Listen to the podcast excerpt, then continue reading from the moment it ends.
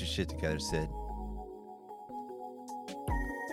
Welcome to another episode of the Seattle Restaurant Podcast. Today we got some great guests from the restaurant Betty, the very sexy restaurant Betty. Josh. Hey.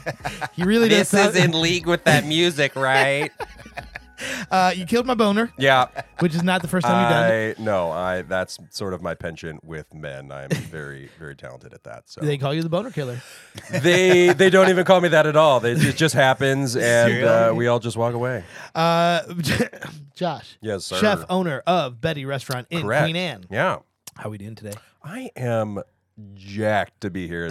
I think I told you guys, this is my first podcast, so I'm breaking my popping that podcast cherry, and I'm good. I'm stoked, man. I'm here for it. And when we were doing sound check, you just gave a little Dark Knight to us, and later. So if this podcast, I think this is gonna be a great podcast. But if you're bored and you're like, dude, I need something to look forward to, at the end we'll do a little segment. If I need to recreate a homicidal maniac, killing clown. If Sid says more than 6 times, bust into the Dark Knight. All right, start sharpening those knives, boys. Also, we did an event together, a pop-up event. And that was coming up on 1 year. It was last Labor Day. Yeah, and what was that? That was Eleven-zies, a Lord of the Rings brunch extravaganza. It was 11 courses. Advertises 10 courses. Then we had a secret course. We're going to talk all about this. But, and also we had our buddy Nate, who's in the studio, who's going to come on a little bit later and talk about, he's just going to ask for some money to make a film. So we'll talk about that. Also, in the other corner, Johnny from Atoma. Johnny, how we doing today? Yeah, doing great. Thanks for having me. Who the fuck is you? I'm just a guy opening a new restaurant. We got a spot opening up in Wallingford there on North 45th Street, Atoma. Yeah, and why would anyone want to eat your food? Who are you? Yeah, so I at least my last tenure here in Seattle, I was the executive sous chef over at Canlis for the last couple years. And then me and my wife, are just looking to open up a cool new spot here, and we think it's going to be a fun spot for the neighborhood. That's a pretty high title, executive sous chef of Canlis. Yeah. So wow, can't wait to talk about that. All right, guys. And hey, Dave. What up, Sid? I just saw you this weekend, so I'm that. Yeah, man. Yeah. That was a hoot. Let's just fucking talk about it. We had the whole down that we've been talking about for the last couple months, and I actually made it on time. I was early. Yeah, Sid was there. And I gotta say, man, Dave, thank you for putting on such a fun event. It's so rare in this industry, other than the podcast, and for a bunch of chefs just to hang out. Like financially, it's not the smartest idea for to put 3 people in the same room and sell food to try to make money off the same crowd. But Josh Henderson came out, and we had a bunch of. And first of all, your fan base is insane. Gee, there's such a great group of people.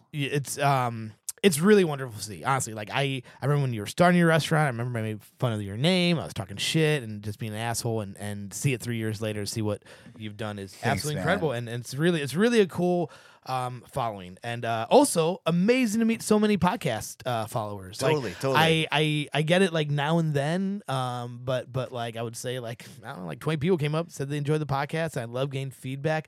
I don't think it was a joke, but I did say hey, give me free shit. Because Kenji said he doesn't take free shit, and I said I will take free shit all the time, and from anything, whatever you make, send me free shit. Totally. And so I got some granola from Alpine Glow.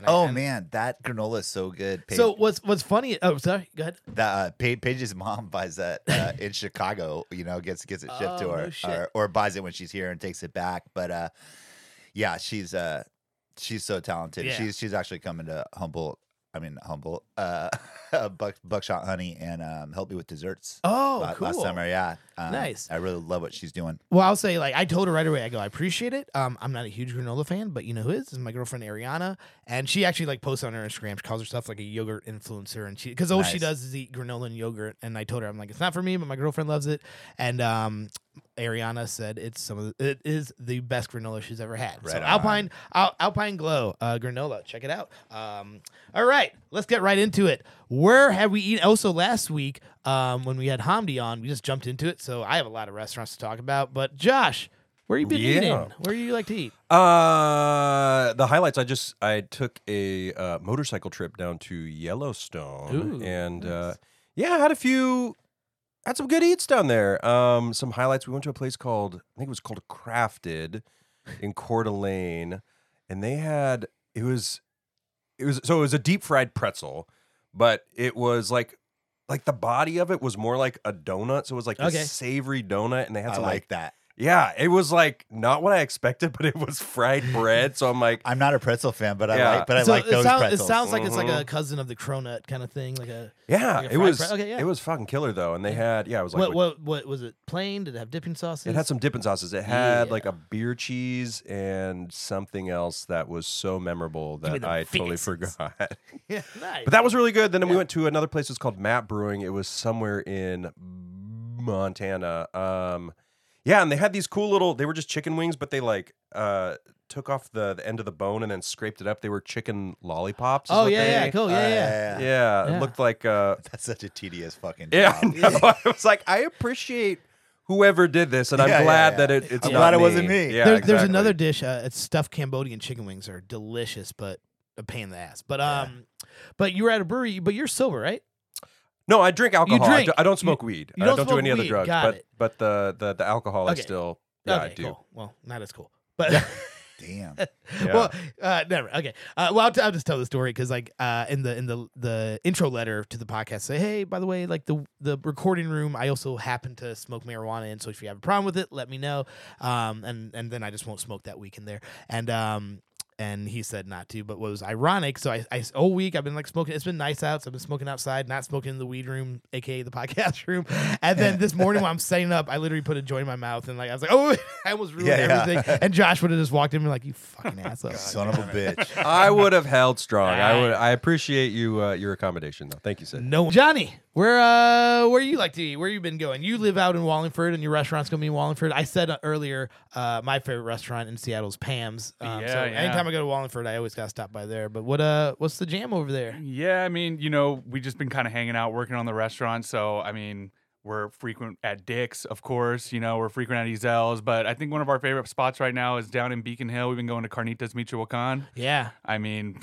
You walk in there, you get transported to Mexico. Am I right? It's so good. I don't know if you guys worked have been. In Mexico, or you were in Mexico for a little bit. Yes, so I was in Mexico for a while. I grew up in New Mexico in Albuquerque, I'm a big fan of that food and that culture. So anytime I get a chance to go down there, get some carnitas, get some tripas tacos. Yeah, have you guys been? I have not. I keep on hearing about it. How long has it been there? Because I used to live in Georgetown, Beacon Hill area, and I've eaten at quite a few of those spots in Beacon Hill, but I know a lot of those spots have closed since then. Yeah, it's been there since I've been in Seattle, so at least 5 years, I think, and it's right up there by Musang, and it's kind of on that corner there. I'm going to Musang tonight. Oh, that's right. Cool, nice. But yeah, I don't know. I'll check it out for sure, though. Yeah, you should sneak in there for second dinner. Taco. Second dinner's dope. Second dinner, taco maybe. So I just want to jump right into it. Johnny, you're opening a restaurant. Yep. And you've only seen 2 episodes of the new season of The Bear, so we're not going to talk about. So we'll wait till next week to talk about The Bear. And you said something. I asked you how you got the money because you brought in some really killer hats and some merch and stuff. And thank you. And thank you. You left Canlis. You said you left on good terms, and it's time for you to spread your wings and do your own thing. And now you're opening a restaurant. And if you've seen The Bear, you kind of get a little scratch. Like they literally had to find cans of money to open a restaurant, and that wasn't enough for you. Sorry, spoiler alert. If you haven't seen the first season, damn it, Sid. I know. But how'd you get the money to open a restaurant? And I guess talk a little bit about it. What? Because when you told me what you did to get the money, it kind of put at my heartstrings because I want people to realize that you're kind of gambling. But yeah, can you talk about where you got the money from? Yeah, unfortunately we didn't find any cans, that would have been sick. Fuck. No, well, so me and my wife, we both closed out our 401ks. Yep. And then we used that money as a down payment on an SBA loan. Yep. So we got SBA 7A loan, I believe. And then we've kind of used that money to help just kind of get our foot in the door, get things started. And yeah, it's hard to get your hands on money as a young chef, nobody wants to lend to a chef cause why would you? Yeah. Restaurants. Never horrible business choice. So yeah, I mean, I was lucky enough to have a little 401k. Like I said, I worked at Canlis for 5 years. They were awesome. They match on 401ks there. So I had a decent 401k. My wife had a decent 401k and just through closing those out, and we borrowed a little bit of cash from our parents. Yeah. Why didn't you just write it out at Canlis? Why is it so important for you to open up your own thing? Yeah, I mean, you know, Canlis is awesome. Everybody knows that. Sure. Cool, great place. And real side note, like, you know, we talked about the article that came out. It was a great employer for you. Yeah, for me, it was an awesome employer. I can't really speak to what happened there, but I have a hard time believing that they did anything. Cool. All right, let's move on the wrong there. Do you have something to say? Like, do you have a vision? What is so important about you opening up your own restaurant? Yeah, I just, I really wanted to. I have some things I want to say. I have some things I want to do with food, and I kind of felt like I had reached my pinnacle there. What I could do at Canlis. So what is the difference between the food that you can get at Canlis when you were the executive sous chef and what you're gonna get at Atoma? Yeah, I think we're going to offer we're still going to be offering an elevated dining experience, but I want to offer a kind of a more casual experience for the diner. You know, I love eating at Canlis, but I always hate that first 30 minutes when I go to eat somewhere like that, you know, and you walk in the door and everybody's wearing suits, and you're wearing some suit you haven't worn in 3 years. And you're realizing how much fatter you are. You're like, fuck, dude, I don't fit this suit anymore. Do I wear my hat? Do I pass it off to the maitre d'? Exactly. Or? So you're going to have a little more casual feel. Yeah, we're going to have a little bit more casual feel. We really want to lean into, that awesome dinner party feel that you might have at a friend's house. Friend's house that knows how to cook, hopefully. So what should I wear when I go to Atoma? Yeah, we're hoping you can wear whatever you want. You know, we're hoping that we can kind of hit that casual ground where somebody can just come in and grab a quick bite, but we can also offer an experience for somebody that wants to come in and, you know, celebrate the anniversary. Yeah, an anniversary or a birthday. What kind of price points are you thinking? Is it going to be a prefix menu, a la carte? Yeah, so it's going to be a la carte. We're going to offer a little prefix menu. Cool. And we're hoping to be in that kind of $75 to $100 a person range. Cool. Oh, yeah. Wow. Yeah. Yep. And how far along are you on the menu? Like, how would you describe the menu? Yeah, so any dishes you can talk about? You know, I don't know that I necessarily have any dishes quite yet to talk about, but we're just hoping to draw on. I kind of touched on that earlier. I grew up in New Mexico. I was born in South Carolina. Lived in Colorado for a long time. Lived in Australia for a while. Nice. Then I've been out here, and we got an awesome little team on board with their own, storied backgrounds. Cool. Yeah. How many guys you got? Yeah, so we got the whole kitchen crew locked down right now, which is awesome. So we got 5 people in the kitchen locked down. Yeah. Wow. Cool. My buddy Dylan.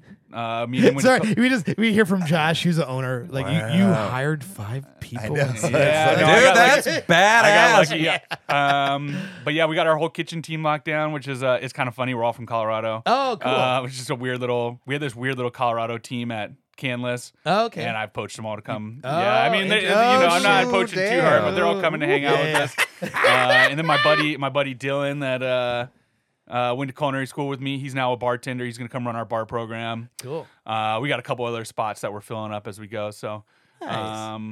Sid, can I put on my host hat for a second? Yeah, please.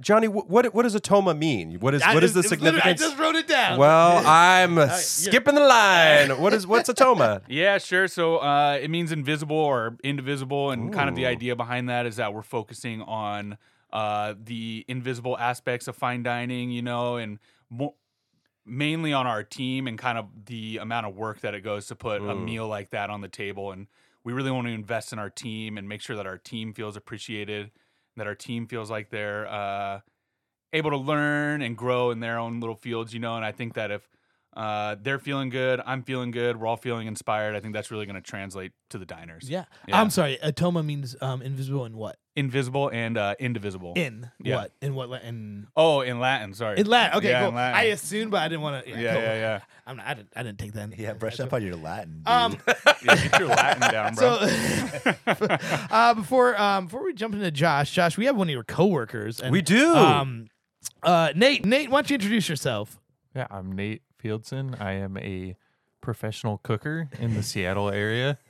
So I'm going to give you a bio real quick. So Nate worked with me over at Bread and Circuses, the food truck restaurant I used to own. And then he left to start his own food truck, which was called Cocina Buena. And that was awesome. Before he left, he got a tattoo of the Bread and Circuses logo on his ass, and we'll get a picture of that and put it on Instagram. No joke. He said he like so So he literally was like, if you pay for it, I'll get it on my ass. I'm like, all right, done. Well, hang on. We didn't establish where it was going to be. You just said, okay, if you get a tattoo of Bread and Circuses. Yeah. And then use that loophole. I'm like, only like one person is going to see. My doctor is the only person that's ever going to see this. Anyway, so after Nate started the food truck, then he kind of bounced around. He worked for Betty, but then he left, and we also did Eleven-zies dinner together. And Nate also does the I Think You Should Eat series with me. But you kind of did something interesting where you jumped into film. And you put out a film last year called The Mechanic, a short film, and you just did it by yourself. So similar, to any of us, like us creative types, we put our money where our mouth is. And can you, in 15 seconds, talk about The Mechanic? Yeah, I mean, it's basically an homage to John Carpenter, like those late 70s, early 80s, like slasher films. It's very John Carpenter, very Sam Raimi, like Evil Dead, Halloween kind of. Yeah. Homage. And where can you watch it? It's on YouTube. Just look up The Mechanic short film. YouTube.com? YouTube.com. Okay, cool. The website with all the video movies. And never heard of it. And it's like 6 minutes, right? Yeah, it's like 7 or 8 minutes. So like you can watch it at work right now. So, pause the podcast, jump on YouTube.com and type in The Mechanic, Nate, or what was it? You just search for Mechanic and they'll pop up. Yeah, look up The Mechanic short film. You can also go to themechanicfilm.com. It has it's become its own identity. Cool. And sorry. And you are working on something new. Yeah, so I'm working on a new film. We're shooting it this October. It's called Under Chef, which basically means sous chef. It's like Under Chef. And yeah, it's basically a love letter to the restaurant industry, to professional kitchens, and just the world of being a chef and the high pressure environment of that. So it's very much like a drama / kind of thriller. Oh, cool. Story. Yeah. And so when does filming start?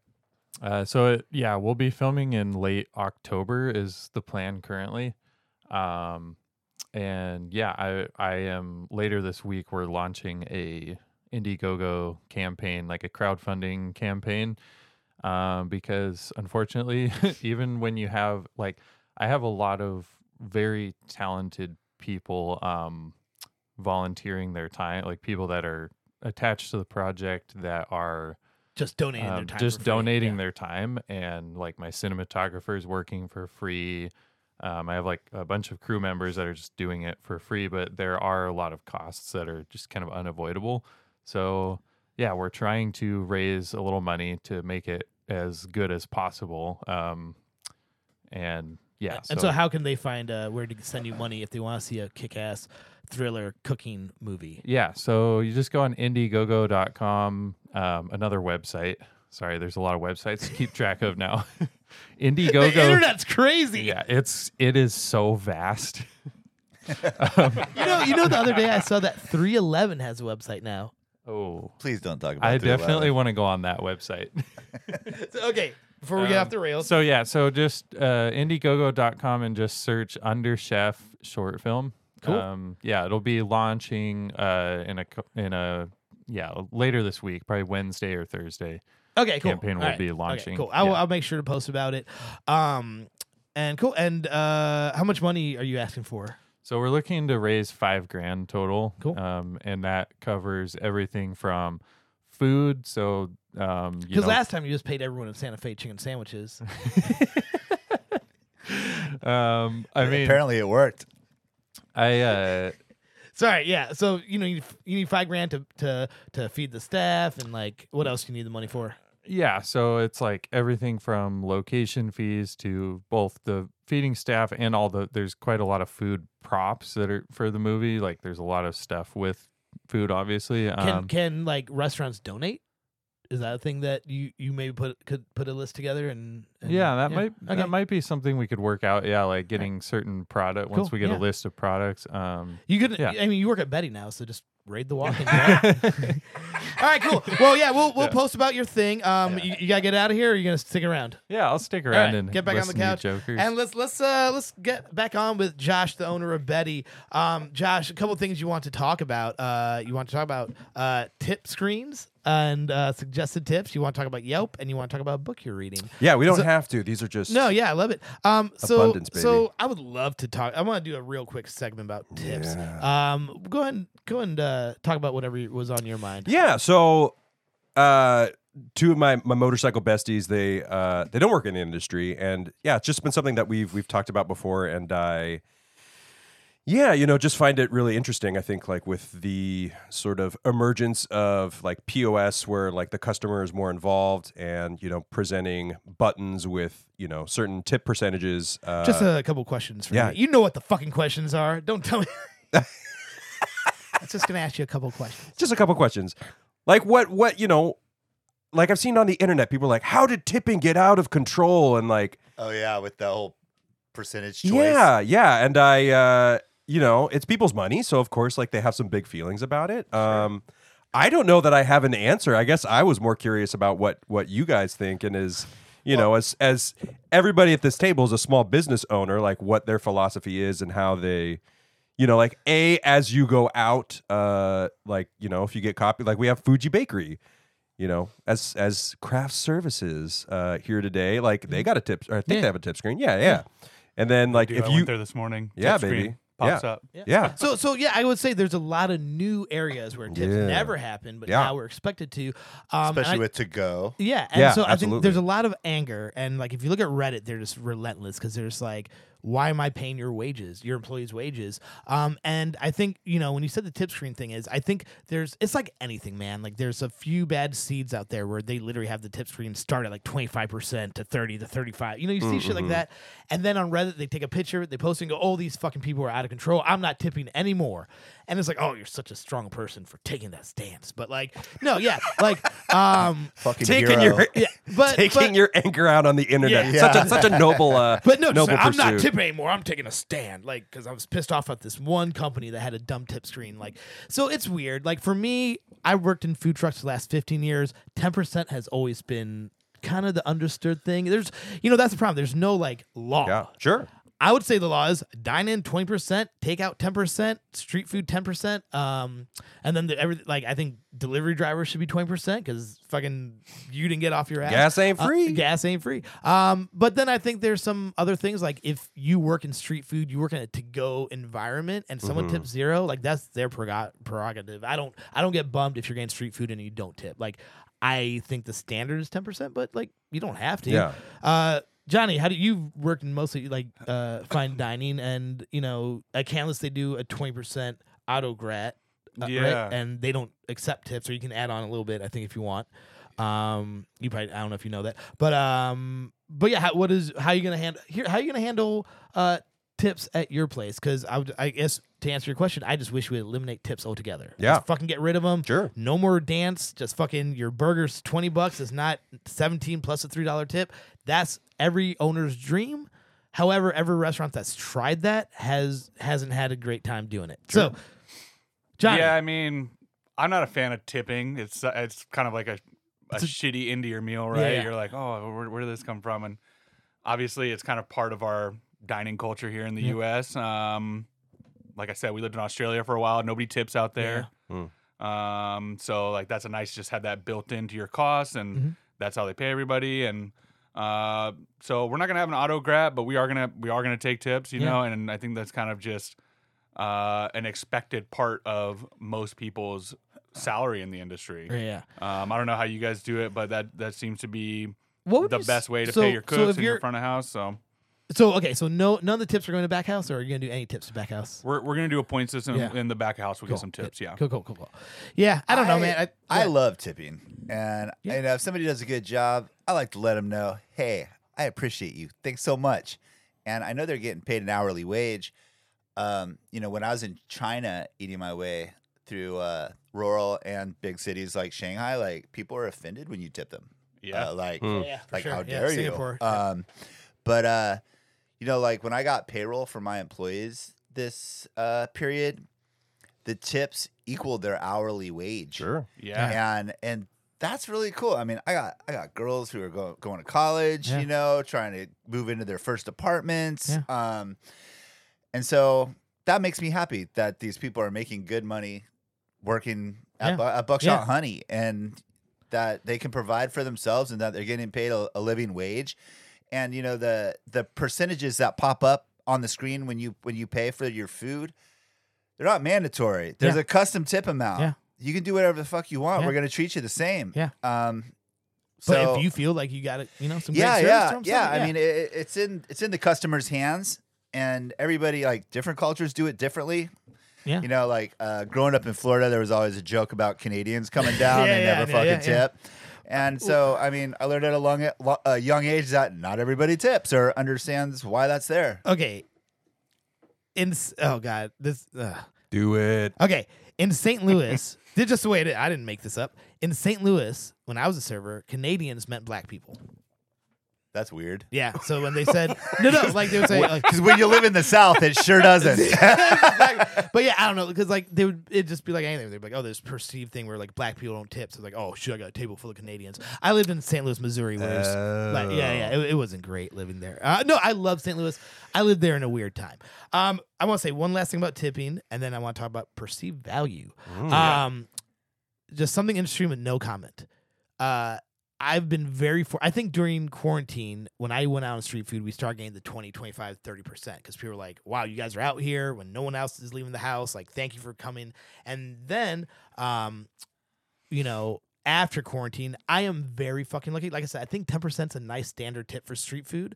I am very lucky. I average about 20%. Like, for the people that don't tip, like, people tip 25. That's because you're pretty. But I give them a show, like, and I fucking appreciate it. I really do. Dude, your food is great. Like, thank you, bro. I had so many people, including Paige and I. I text Paige when I left work last night. I'm like, hey, I was gonna stop by to get a burger somewhere. She's like, cool. I'm eating Sid's food. I'm like, oh wait. Is there any of that left? She's like, no, I ate it all. But no, man, it's really good. Thanks, man. That's very sweet of you to say. But I will say this again without comment. Most of my places average about 20%, except one place. South Lake Union average is about 6%. Really? So anyway, perceived value. And that's what a lot of people still. Yeah, it's typically zero. Oh man. Anyway, so perceived value is funny. I talked earlier about Stupid Waffles. I probably murdered that. And then I met another person. I forgot if I talked about this, but a donut truck that was charging like $5 for their donuts or whatever. And both of them told me that they are probably going to go out of business because after taxes hit them, they're like, we didn't make any money. We worked a shit ton, didn't make money. And I said to both of them, like, why don't you just raise your prices? And they're like, well, no one wants to pay more than $5 for dessert. Like, people see $8 for whatever. Like, and so perceived value is a funny thing, and Johnny, it's something you said you want to talk about, but I'll just say this one thing, and I'll let you kind of talk about what we want to talk about. But like with this Seattle Restaurant Podcast Festival, like the rough budgets I've done, super rough, have been about $150,000. You know, like if Wu-Tang was $90,000, I'm just like totally ballparking for like restrooms and security and all these things I've never had to work with before, just roughly $150,000. And we're shooting for $150,000. So that means I'd have to charge everyone $1,000 for this 2-day thing. That's not the way it's going to work out. Like I'm figuring out sponsorships and we're going to cut some corners, and like that was an inflated budget. But point is, I could never sell $1,000 ticket, even though that's what it takes to put it on. You can't charge $9 for a donut, even though sometimes that's what it takes to do it. So perceived value is if T-Swift was there. Yes. God, yes. You're more obsessed than my daughter. Yeah, you got to sell those aftermarket donuts. You got to get somebody to buy the donut. Yeah, right. Then you resell the donut. Yeah, that's right. Where the money is, baby.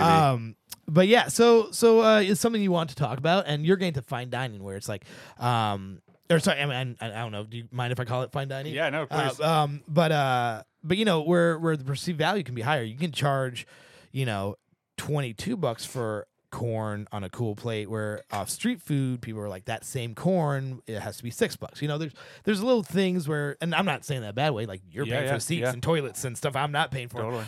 But yeah, so perceived value, what did you want to talk about? It's just hard when we were kind of getting everything together for the menus, and we've been running all these pop-ups since kind of the beginning of the year. Shout out to Homer, they've been hosting us for the last couple of months.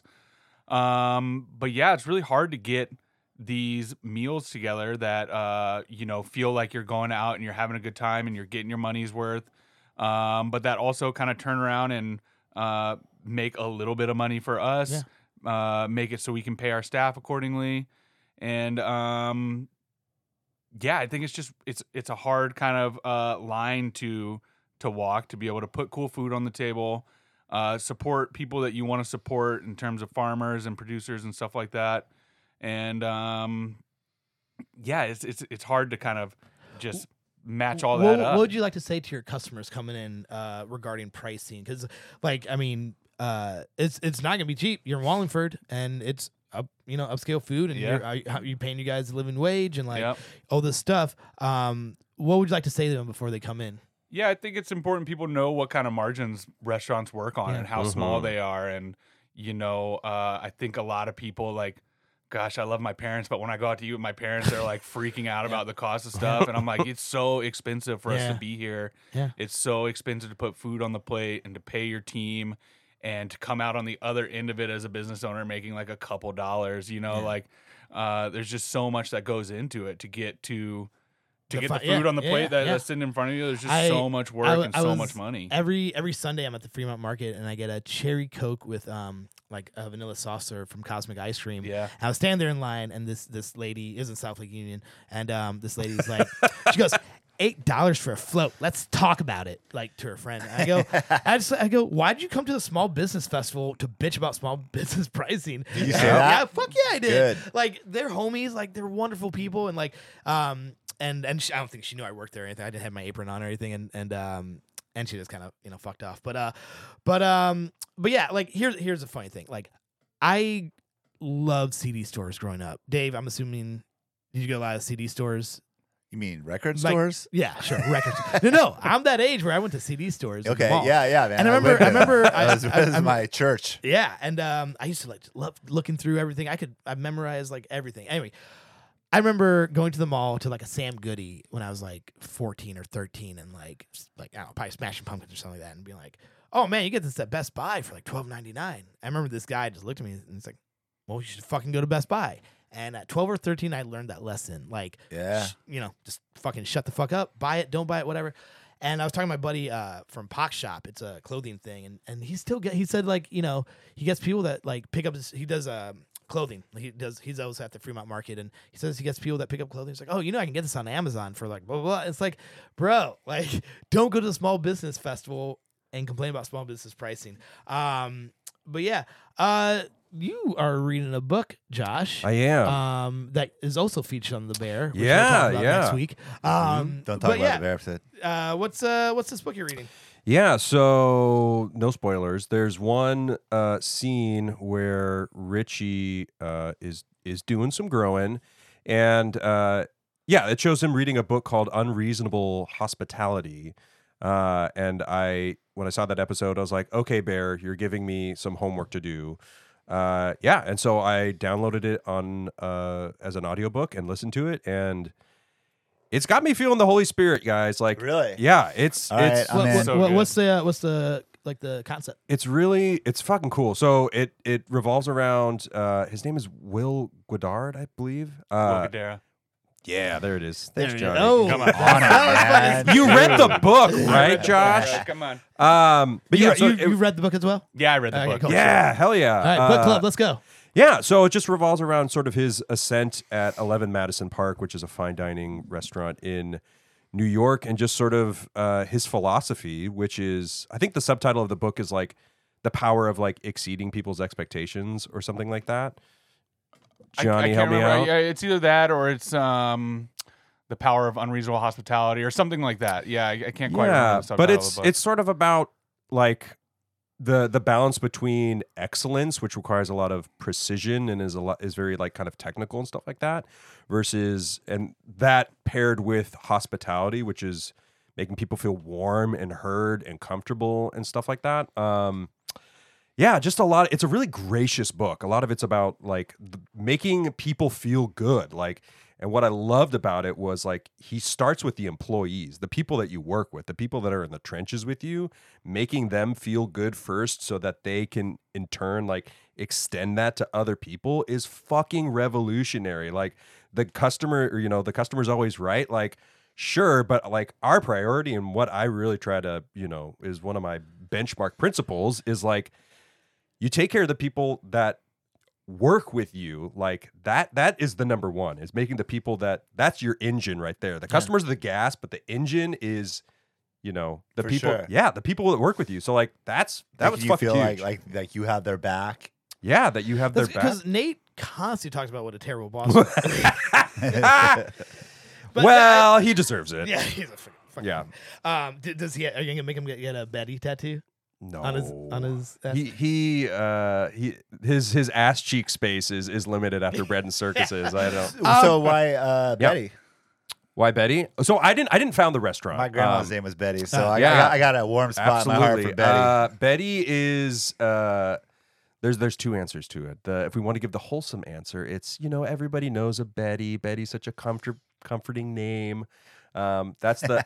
But the real answer is Betty is, you know, it's 90s like slang for like a hot babe. Yeah. It's like she's a baby. That's a Betty, real name. That's a real reason the restaurant's named it. Yeah, because there's that show on HBO. I haven't watched it. It's called Betty, but it's like about skater. Yeah, that's a good one. Yeah. That's why it's called people Betty. In St. Louis don't use that term. Betty. So Betty's like a hot chick. It's not offensive. It's just like, hey, my name's a Betty. More of a compliment. Wait, what year? Betty opened in 2008. No, I'm sorry. What year is this term from? The 90s, I think. Dave, I'm gonna. Have you ever called a girl Betty? No, because that was my grandmother's name. Oh, I don't know. I'm gonna. But no, this. I've heard it. I think there's a, you know, some in the rockabilly scene. Betty is used. That makes sense. Quite often. Got it. The font. Okay, I get it. Okay. Yeah. How long have you owned it? I joined ownership at the beginning of last year, January 2022. Okay. Were you part of the opening team? No. Okay. Any advice you'd give Johnny right now? Oh man. He's busting out his notebook. No, Johnny, I'm more of a cautionary tale. Don't do it. No, man. I think, you know, just like with perceived value, and, you know, making your team feel good, like, yeah, I don't know. Like, I think I'm, you know, I'm still in my infancy. I'm still in my ownership infancy about just like finding my voice and, you know, what makes Betty and what I bring to the team like unique. And like I wanna fucking hype you up, Johnny, like perceived value and shit like that. Like what you bring and the way that you're gonna make people feel is gonna be fucking awesome, man. And that's worth every fucking penny because you are going to create magic in that restaurant. And I think, you know, just the relentless pursuit of that is really hard, but it's really, really cool. And yeah, it's just about taking care of people. That's what it's about. It's like we are meant here to take care of people, our employees and our guests. Yeah. Realizing where you can change their day too. You know, like I have a lot of we have a train that runs through Snoqualmie. Yeah, you do. And there's a lot of kids and parents and family outings. Feels good to wave at them. Yeah, we waved the fuck out of them. You waved the fuck out of them. But, you know, a lot of times those parents and kids and families will come in and you could tell, man, they're hot, they're flustered, the kids are whiny, like everyone. But once they sit down, the parents get like a Johnny Utah or a Bodhisattva in them. The kids get some mac and cheese in them. Like you just kind of keep working them. Yeah. And by the time they leave, they're like, everybody's full. Yeah. Their stress level's gone way down. And you've essentially made a positive change in their day, you know? But it's that, and it starts with that first interaction. It's noticing that, and individually too. Like, luckily, my restaurant doesn't seat more than 35, 40 at a time, and so I actually, I can vibe off each and every customer pretty much, you know. And if they've been waiting in line, if they're hangry, which turns out I just found out hangry means hungry in You didn't know that? What did you think? Angry.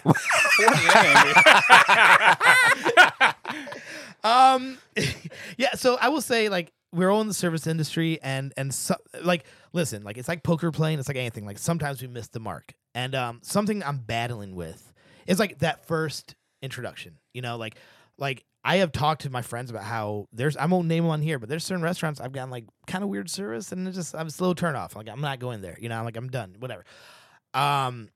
And you know, my big pet peeve is when people walk up to my cart and they don't order from me, but they take my napkins and forks. Like, it's such a dumb thing. Oh, no, that pisses me off, too. It is. Listen, the other day, someone walked away without paying their $40 tab, and I just kind of shrugged, like, whatever, fuck it. But, like, for, like, 3 cents of a fork, like, I'm just like, you fucking... And the thing is, so, like, I start making jokes about it. Like, if I know, so I'll be like, hey! Like, and this, and whatever. But, like, I was talking about with the shimmy. We went out and got lunch afterwards, and it's like, you know, that one person that, even though I was making a joke, like, he's now kind of uncomfortable about coming to the cart, you know, or whatever. Like, or he might have gotten food too. I'm so stoned at the cart, like, I have no idea who the customers are. You know, like I don't remember who I served an hour ago. Like, so, like, you know, and I'm like battling with it. You know, like, I try not to be a dick. I, like, after I work, like, South Lake Union, and you get a lot of, like, gimme, gimme, gimme, no please, no thank you, just, like, it kind of wears on you. And then, like, by the 9th one, you're like, oh, what's the magic word? You know, or something like that. And, like, I got to fucking stop, dude. I got to just shut up and, like, do my job and, like, treat every person. You know what? Person. On the other hand, and I just got a 1-star review for this, is, like, I have, like, a family came in. The first thing their kids do is start standing on the chairs and climbing on the tables and taking, you know, we have compostable silverware on each table, playing with the silverware, putting it in their mouths and putting it back, which now I have to throw all the silverware away. You just wash it. But yeah. And then I'm like, hey guys, like, if you, please, you know, they're grabbing shit off the windowsills and touch and pick. And I'm like, hey guys, like, your children, you have to sit down. Like, you have to sit in the chairs. Don't climb on the furniture. Okay, well, I think we're gonna go outside.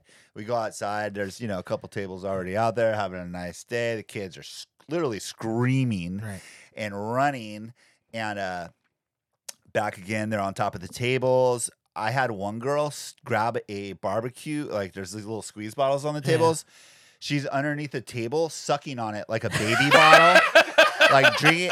Yeah, and I'm like, I mean, hey. But real quick, your barbecue sauce is very good. It is real. It is that good. But I'm like, hey, they need to sit down at the table. Like, they can't just run around. They're like, you know, I think we're just going to go somewhere else. I'm like, all right, have a wonderful day. Yeah. You know, I second the motion. Yeah. And and 15 minutes later, 1-star review. Don't go here if you have kids.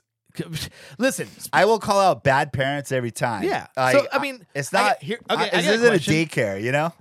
Question before we move on to Yelp. What would the book say about a situation like that? What would the book say? Yeah. Or you two that are probably way better service than me and Dave are. Like, yeah. So I guess here's what's coming to my mind is they don't allow kids at Canlis. No, that, you know, every That's interaction. That's a whole other subject. You know, at the end of the day, we're interested in building relationships, and, you know, not every relationship is going to work for you. Okay. And that's totally okay. There, like, you know, again, we're all okay. So we're all people first, and then we're restaurant people second. So, like, you know, being able to have boundaries and say, like, hey, this is not helpful. This is not, you know, conducive to my happiness or my success. That is totally okay. Like, it's kind of like akin to somebody coming over to your house. And I hope, you know, customers can recognize that. Like, would you allow this? Like, if I invited you over to my house, like, would you allow that sort of thing? You know, like, so just I think we found the name of the barbecue. That's exactly how I think about it. Is I don't go to your house and start moving your furniture around and climbing on your shit. Yeah. So don't come into my house and do that. Right. It's a give and take, right? Like, I want you to be comfortable. I want you to make the space yours with, you know, parameters. Like, feel comfortable. But yeah, you know, at the end of the day, like, if having that person at your restaurant is so emotionally draining to you that you say, you know what, thank you, no thank you, like, this is just not the same for me. And that's totally fine, man. I will hit the refund button and be like, have a nice kid. Yeah, I mean, this isn't working for me. I did pull out of Expedia for a reason. Anyway, so, Johnny, now that you're an owner, you're going to start getting phone calls from a 415 number a ton. And that's going to be Yelp. Okay. And they're going to call you every day, and you're going to say, if you fucking call me again, I'm going to find your children and kill them, and they'll still call you. Like, I'm serious. I've been like, please stop calling me. Josh, you said you want to talk about Yelp. What's let's give a little quick spiel about. Yeah, my spiel about Yelp. I'm just curious what, you know.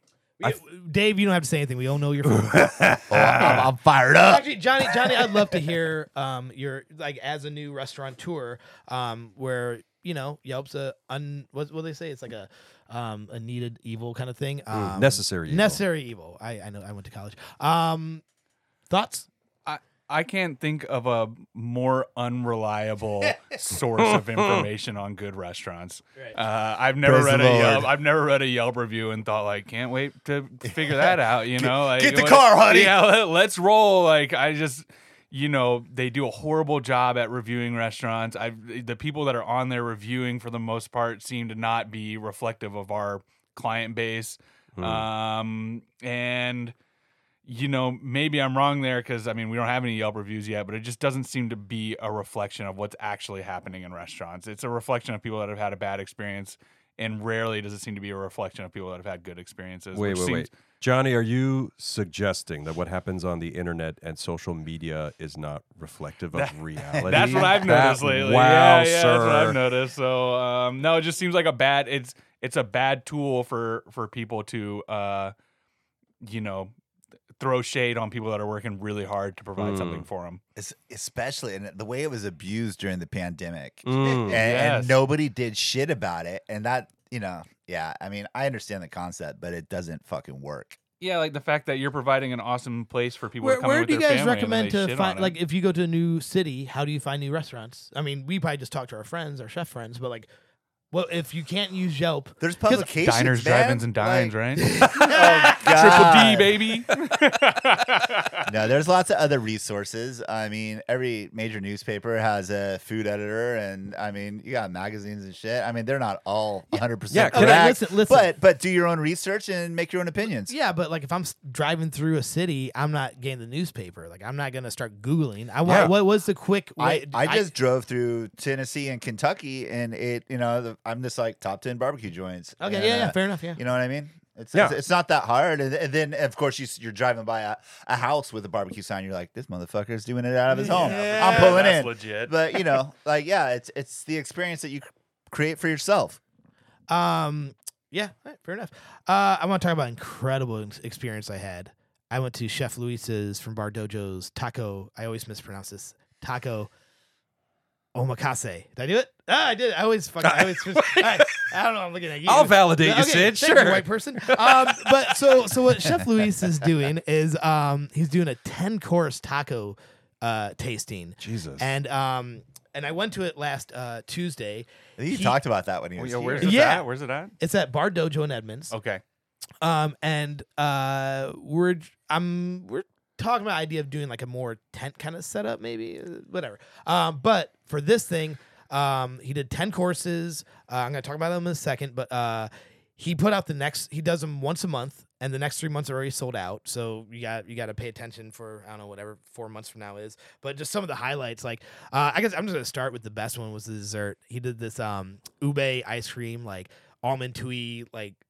He's great with desserts. Like desserts he did at 36 Courses were fucking amazing. But he did this amazing dessert ice cream taco that I told him he should like package and sell at Costco. But so it's like a classy Choco Taco. Exactly. Kind of? I was just going to say they just discontinued the Choco Taco, which was one of the worst things that ever happened to me. There was a kalbi rib one, shrimp bulgogi, chicken karaji, Kahlua pork, pork al pastor, birria, soft shell crab, poke, ahi tuna, absolutely incredible. I love soft shell crab. I don't need to advertise it because he's already sold out.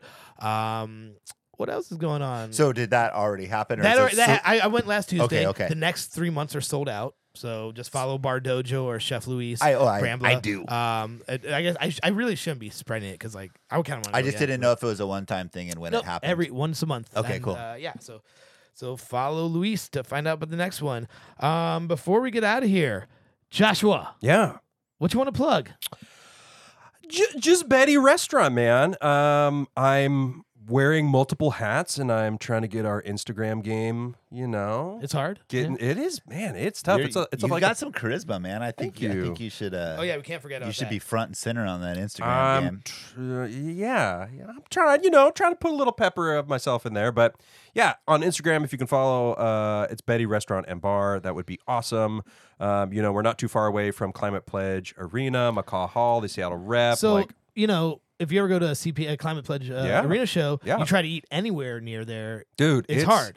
I went to where was it? I guess I probably shouldn't name it. But yeah, it was like sardines where it was like so humid. It was like tropical in there. There were so many bodies in there. So stop by Betty. Yeah, swing by Betty. And then, we do happy hour, open every day. Come on by. I'll show you a good time. Look, Dave, you have nothing to promote except the Seattle Restaurant Podcast Festival. Except for Yelp. Correct. I just want to say thank you to you and Demond and Pastry Boy and the community in Snoqualmie. Like that was really a high point for me, the Buckshot Honey Hoedown, and I feel so much like happiness from it, and yeah, man. And now just move on with summer and then a bunch of other fun shit. I gotta say, like, I know I talk about him a lot, and I'm like, what Demond did on Saturday was beautiful. Was beautiful. He did a porchetta sandwich, and he did these like marinated chickens. His white barbecue sauce. Dirty Bird, baby. Dirty Bird. Holy shit! Like I feel like I'm, I don't know. Like I want to be like his Eminem to Dr. Dre, or it's like 50 Cent to Eminem, or like his Game to 50. Yeah, you get it. But he texted me because his fucking barbecue sauce alone. Do they call that a St. Louis style barbecue sauce? No, it's his own thing. So the way I described it was like when vegan food tries to taste like meat, it's like I'm gonna tell you what's in his barbecue sauce, and he doesn't really use typical barbecue sauce ingredients, but you tasted it and it's crazy. But it's reduced red delicious apples with Walla Walla onions, homemade apple vinegar, white pepper, and wild mustard seeds that were harvested last year and then emulsified with sunflower oil. Yeah, I saw him post something about how he was trying to make a signature barbecue sauce out of Washington apples. Yeah. I think that's a great idea. It. I told him to call it the boots with the fur. He didn't like it. But you got it. Thank you, Josh. But yeah. Anyway, so here's something fun that's about to happen. September 17th is Incredible Feast. Yeah, I was invited to that, but I have no information on it. Okay, cool. Well, but I'm planning on it. Well, so they asked me, and so this is an event that Tamara Murphy puts on, and it helps the Seattle farmers markets. I did it last year, and it got me into the farmers market. So they invited me this year. It's on a Sunday where I had the Fremont Market, and I won't get done till about 5:36. So what we're going to do is I hit him up. I'm like, listen, I'd love to be a part of it, but I can't be there till 6. I can't prep for it. And I go, how about if I do a collaboration with a guy named Demond from Dirty Bird? And Demond will be there setting up, and you'll walk in later. I'm going to walk in with a cape and a big toque. It's not going to fit in the room, and I'm going to be like, I'm the chef's here. And but me and Demond are going to do a collaboration for Incredible Feast. So you'll be there probably, and me and Demond will be there, and we'll talk about more when we have the lineup. Lovely. Johnny, you got anything to promote? Yeah, Atoma, absolutely. Atoma, check Atoma, us out. Atoma, check us out, Atoma, baby. Check us out, atoma.seattle on Instagram. And you got a huge fucking Instagram following already. How did that happen? Yeah, I mean, we've been doing pop-ups since the beginning of the year. We do one or two every month. I've been doing a year and a half. I don't have that kind of following. Yeah, really, it's just we've just been plugging away at it, getting on there as much as we can. I don't know. It just takes work, just hopping on the Instagram every day. It's a little bit more work than I thought. Thankfully, my wife, Sarah, she's an absolute machine at it. I'm taking a little break from it, and it's like I have all these things built up. Like, I did an infused dinner with with Demond and Denali and Jack, and there's all these things I got posted about, but it's just like it feels like work, and I'm like, oh god, it is work. Can you talk? I want to hear about a little bit more about Atoma real quick. What about the drink program? Because your bar manager was going to come on, and then I didn't explain it well enough. But yeah, no worries. Yeah, we're gonna have an awesome beverage program. My buddy Dylan's going to be running it. He was a chef for a while, and then he kind of made the switch to the dark side. He's been slinging cocktails for the last 10 years. Yeah, absolutely. He likes money and women, so why not? He's awesome, and he's gonna have a really cool cocktail program. We're gonna have an awesome NA program, and yeah, it's just gonna be a fun, chef-driven bar program. So I think it's gonna be really cool. That is fucking. Yeah, good. I think it's gonna be really cool. I cannot wait. And you said November-ish. is the plan. Yeah, we're looking at early November open. So and you've only seen 2 episodes of the new season of The Bear. Only 2 seasons, sir. Because you're living it. Yeah, that's why we're not talking about it. Yeah. Okay, so we'll talk about it next week. So Josh, real quick, 2 more things. Yeah, I want to talk about Eleven-zies for 1 minute. Can you? So you know, I run this thing called Pop Pop, which is pop culture pop up dinners, which is like the 36 courses Wu-Tang dinner, that I think you should eat dinner. But we did one that you kind of came up with, and you kind of presented. You and Nate presented to me. I was like, fuck it. So week before Wu-Tang, let's do another dinner. So on the 1st, right? The 2nd. It was Memorial Day weekend of 2022. Yeah, whatever it is, 4th. And we did a 11 course. Mm-hmm. They're going to be a perfect way to end it. Okay, so 11 course, 11-zies, Lord of the Rings brunch that we did at Betty. Yeah. It was me, you, Nate, and Jack made cocktails, and who's the 3rd chef? Casey, who makes pastries. Amazing breads. And I'll post some pictures from it, but it was, I will say I had zero to do with it. I literally did what I'm going to do. That is not true. You promoted. You were a producer. That's true. But your energy that you brought to the product, like no shit, is invaluable. Thank you, Chef. Don't sell yourself short. But as far as food goes, the 3 of you guys did everything. Yeah, you sat on your fucking ass and lazy piece of shit. But so real quick, like 1 minute, talk about the food, and then to end it. Yeah. Do you think you can do the speech you gave at Eleven-zies? Oh God. Or like the first minute of it. I can try to recreate it. Let me just talk about my favorite part, because you guys didn't even include me on this, or I didn't pay attention. I didn't tell about my speech? No, about speech. Oh, I didn't even tell Nate about it. I just was like, this is the thing we're going to do, and then I did it. Okay, so there was 10 courses of just phenomenal food. Some of the courses had like 3 parts to it, and like it was amazing. Watch the film. There's 3 films on my Instagram where you can see like some about the drinks, about the food, and about the performances and stuff. But so I didn't even know about this, but there was 10 courses, and then when was this? What course did you do? It was before dessert. I'm guessing probably like 8 or 9, somewhere in there. So right at 9, he comes out and says, "You didn't really think we'd invite you to 11-zies and not giving you 11 courses. Only serve you 10 courses." Oh my God. Okay, so and then you made a little bread ring. Casey did. Casey not made me. This bread ring, and that was the 11th course. That was the 11th course. Why don't you take us out? With a little speech that you gave us, and we'll end it on that, guys. Thanks so much for joining us, Johnny. I can't fucking wait for Atoma. Hey, thanks for having me. I've had your food via Canlis, but like your energy is amazing. I can't wait to fucking try it. Dave, Incredible Feast is gonna be great. The homies going together. Josh at Betty, close us out.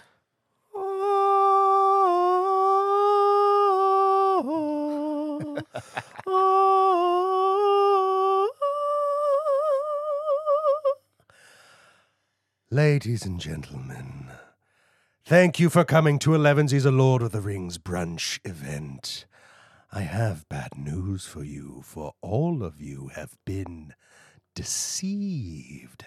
You didn't really think that we would invite you to Eleven-zies and only serve you 10 courses. No, you fools. There in secret was another course, a master course, the very ring of Sauron, which we present to you now.